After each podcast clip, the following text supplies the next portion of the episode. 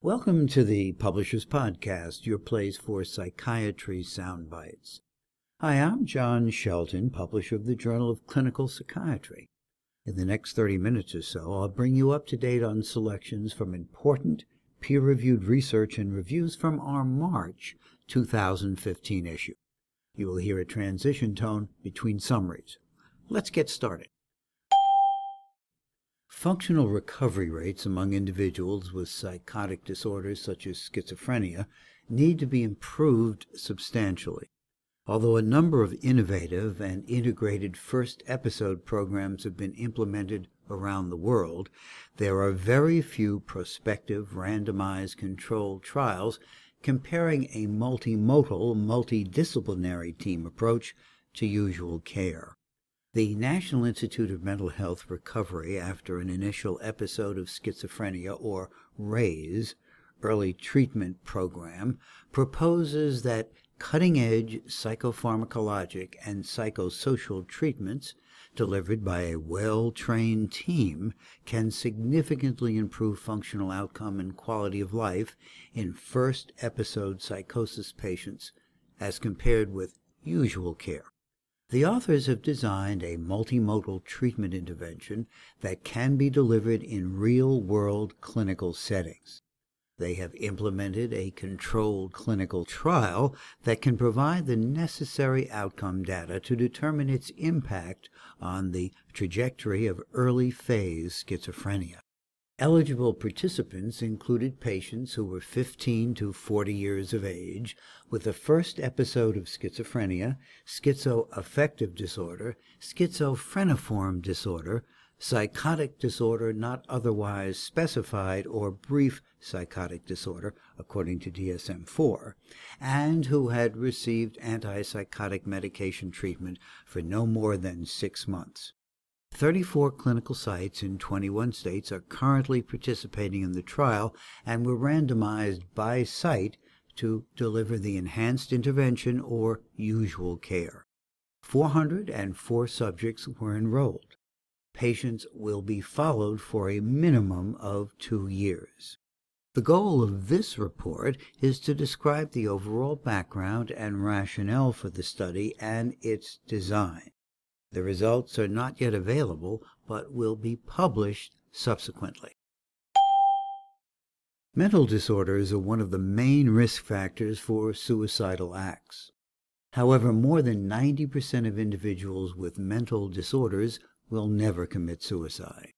The authors of this article emphasize that more specific factors are needed to explain why some individuals commit suicidal acts during the acute phase of a mental disorder. In their article, they proposed that insight into mental disorders could be a vulnerability factor enabling suicidal acts. They explored this question through a review of the literature, a cross sectional study, and a meta analysis. Their study was supported by the Poitiers University and Canadian Institutes of Health Research. The review uncovered 32 studies, 25 of which were conducted on psychotic disorders. For both psychotic and mood disorders, a small majority of these studies showed a significant association between one measure of insight and higher risk of suicidal ideas or acts. Results from cross sectional analysis found that suicide attempters, mostly females, tended to have better insight into depression than patient controls when measured against one insight scale. However, another comparable insight scale did not show the same result. Finally, the meta analysis of seven studies confirmed significantly better insight scores in suicide attempters though the effect size for this result was small. The authors conclude that overall, a significant but weak association was found between insight and the risk of suicidal behavior. They also raise methodological and conceptual concerns and discuss new measures to consider. Research has increasingly shown that cognitive deficits in patients with bipolar disorder need to be directly targeted with treatment. However, clinical trials focusing on cognition in bipolar disorder will be met with several methodological challenges. These challenges are inherent to the complexity of the disorder, including significant diagnostic comorbidities, the episodic nature of the illness, and frequent use of polypharmacy. Guidelines for use in designing future trials are needed. In this article, four experts in the field of bipolar disorder have developed a consensus statement in which they review the literature to identify methodological challenges specific to the disorder. They also provide expert opinion for the consensus recommendations. Among these recommendations, the authors suggest that when conducting cognitive trials in patients with bipolar disorder, investigators consider excluding certain syndromal level comorbid diagnoses, such as active substance use disorders. In addition, they suggest that affectively stable patients be preferentially enrolled. Doing this would allow researchers to control for the effects of acute affective symptoms on cognition, as well as to more clearly interpret a positive or a negative trial outcome. Despite a clear pressing clinical need for improving cognition in major psychiatric disorders, Clinical trials to address cognitive deficits in bipolar disorder face distinctive design challenges. The authors conclude that lessons learned in the research arena can translate directly to patient care, with the ultimate goal of developing new agents to combat this disabling aspect of the illness. Bipolar mania is associated with a broad range of symptoms, including agitation, aggression, sleep disturbances, and cognitive impairment. Cariprazine is a dopamine D3 and D2 receptor partial agonist with preferential binding to D3 receptors. Compounds with activity at both D2 and D3 receptors may present novel targets for the treatment of symptoms associated with manic and mixed episodes. A placebo controlled study sponsored by Forest and Gedeon Richter evaluated the efficacy, safety, and tolerability of three weeks of double blind treatment with cariprazine at doses of either 3 to 6 milligrams per day or 6 to 12 milligrams per day. The primary outcome was change in mania symptom severity on the Young Mania Rating Scale. Statistically significant improvement versus placebo was seen in both dose groups on Young Mania Rating Scale and Clinical Global Impression Severity of Illness scores. Both cariprazine groups were also statistically significantly superior to placebo on all 11 symptom domains of the Young Mania Rating Scale. Additionally, a significantly greater percentage of cariprazine treated patients achieved remission. Cariprazine was generally well tolerated, although the incidence of akathisia was greater with cariprazine than placebo. These results suggest that cariprazine may be an effective new option for treating bipolar 1 disorder. The full text of this article is freely available online. Please visit the March table of contents at psychiatrist.com. The next study examined the prevalence and correlates of attempting suicide in the past year among adults in the United States who experienced suicidal ideation within that year. Data were assessed from nearly 230,000 adults who participated in the 2008 to 2012 National Survey on Drug Use and Health that was conducted by the Substance Abuse and Mental Health Services Administration. The authors found that among persons aged 18 years or older, 3.8% reported having suicidal ideation in the past year. Among these suicidal ideators, 13.2% attempted suicide in the past year. The prevalence of suicide attempt within the past 12 months was higher among past year ideators with major depressive episode than among those without major depressive episode. Also, suicide attempt in the past year was more common among ideators with a plan than among those without a plan. However, the prevalence of suicide attempt was higher among ideators with a plan but without major depressive episode than among those with both a plan and major depressive episode. After controlling for potential confounding factors, this study consistently found that ideators with a plan but without major depressive episode were more likely to attempt suicide than ideators with both a plan and major depressive episode. The authors conclude that among adult suicide ideators, factors associated with their progression from ideation to suicide attempt may vary by their suicide plan and major depression status absent of major depression should not be mistaken for the absence of suicide risk. Suicide prevention efforts need to target non depressed ideators who have a suicide plan. The next article represents the first comprehensive moderator analysis for the Coordinated Anxiety Learning and Management Trial, known as CALM, that was supported by the National Institute of mental health. The authors examine baseline characteristics associated with response and remission through traditional regression techniques and through receiver operating characteristic analysis. The latter analysis is a promising novel approach that uses a set of a priori defined predictor variables to identify subgroups with differential prognosis. This research is of significant clinical importance because it uses multiple methods of moderator analysis to uncover patient characteristics at baseline that are associated with poor treatment outcome.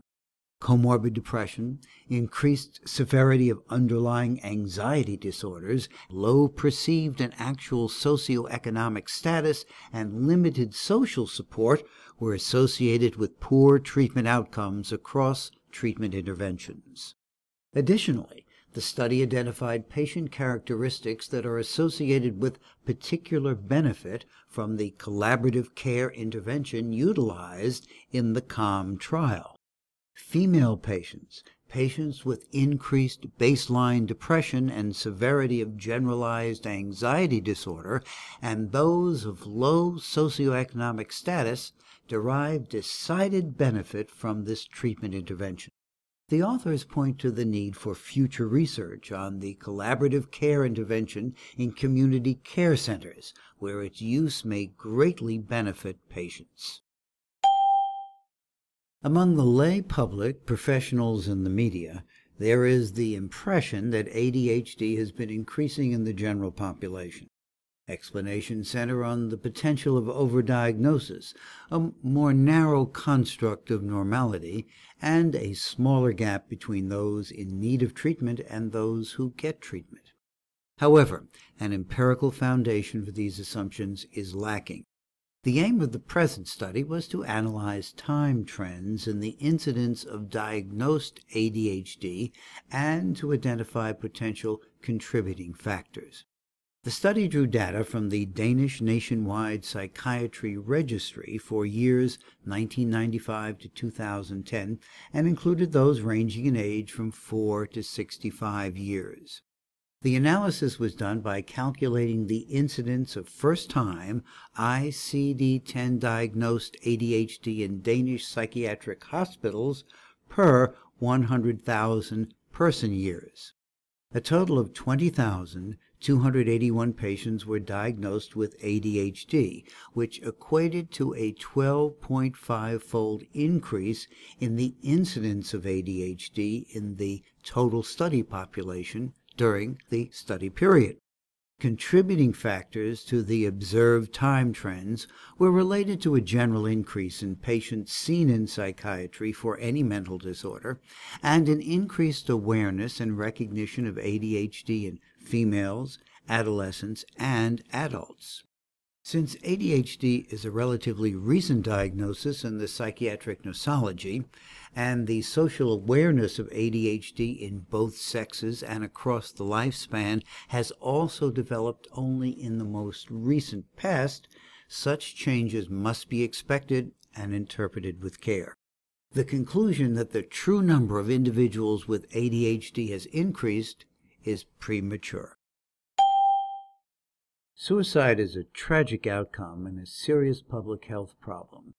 While studying suicide itself is inherently difficult, studying suicidal behavior is more feasible. In this web based study of nearly 50,000 Brazilian subjects, the authors aim to characterize risk factors of suicidal behavior. Subjects were classified as having had no thoughts of suicide, a passing thought, a non serious thought, a serious thought, a plan without an attempt, an attempt without really willing to die, or an attempt with intent to die. Results show that more than 60% of this general population sample reported having had at least a passing thought of killing themselves, and that 7% of subjects had previously attempted suicide. Among the suicide attempters, 64% did it impulsively, 14% had a plan, and 22% had tried both ways. However, those with a plan more frequently meant to die. The risk of attempting suicide was higher for females, those with low education, those unable to work, those with no religion, and only for females, those who were married or divorced. Interestingly, a family history of a suicide attempt and of a completed suicide showed the same increment in the risk of suicidal behavior. Also, the higher the number of suicide attempts, the higher was the real intention to die. Emptiness, loneliness, disconnectedness, and hopelessness were associated with the intention to die, but the method used was not. The authors conclude that assessing suicidal thoughts and plans is important, but unfortunately does not capture those who do it impulsively, which are the majority of cases. They also suggest paying close attention to those patients with more previous suicide attempts and a positive family history, even for a non completed suicide. Major depressive disorder is a chronic, potentially disabling medical illness.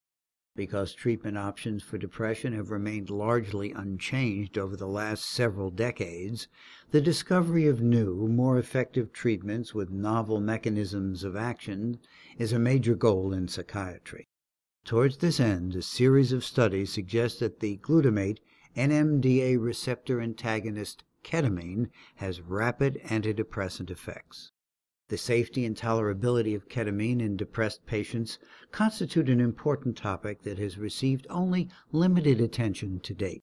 In the current study, the authors conducted a patient level safety analysis that included 205 ketamine infusions across three separate clinical trials and two academic medical centers.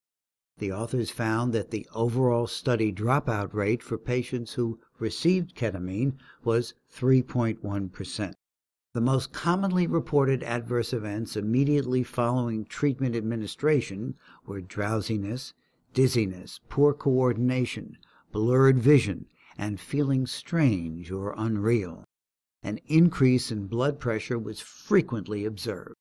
Ketamine resulted in small but statistically significant increases in psychotomimetic and dissociative symptoms, which resolved within hours of treatment. There were no cases of persistent psychotomimetic effects, adverse medical effects, or increased substance use in a subgroup of patients with long term follow up information. This review suggests that ketamine is safe and well tolerated in depressed patients in the short term within the context of a clinical trial. Much more research regarding the safety of ketamine for depression will be required before the therapy can be recommended for wider clinical use. This study received funding through grants from the National Institutes of Health, the Department of Veterans Affairs, and the Brain and Behavior Research Foundation. Patients with schizoaffective disorder experience significant functional impairment and high rates of hospitalization, suicide, and substance abuse. Complex treatment regimens are often used to manage the symptoms experienced by these patients. However, treatment adherence is often inadequate, and this factor contributes to poor clinical outcomes. A randomized, placebo controlled study funded by Janssen examined whether paliperidone palmitate, a once monthly, long acting injectable antipsychotic treatment, can be used as monotherapy or adjunctive therapy to provide maintenance efficacy for the psychotic, manic, and depressive mood symptom domains of schizoaffective disorder. A six month open label treatment phase was followed by a 15 month double blind relapse prevention phase. Paliperidone monthly significantly delayed time to relapse compared with placebo, and the relapse risk was 2.49 fold higher for placebo. When given as monotherapy, the relapse risk was 3.38 fold higher for placebo. And when given adjunctively to antidepressants or mood stabilizers, the relapse risk was 2.03 times higher. In addition, paliperidone monthly was superior to placebo in maintaining patient functioning on a scale assessing personal and social relationships, self care, and disturbing or aggressive behaviors. Adverse events were similar to those reported in previous studies of paliperidone monthly in schizophrenia. The full text of this article is freely available online. Please visit the March table of contents at psychiatrist.com. Major depression with manic or hypomanic symptoms is commonly called mixed depression and is frequently observed in clinical practice. Compared with depression, mixed depression is more frequently associated with a worse outcome and a poor response to treatment.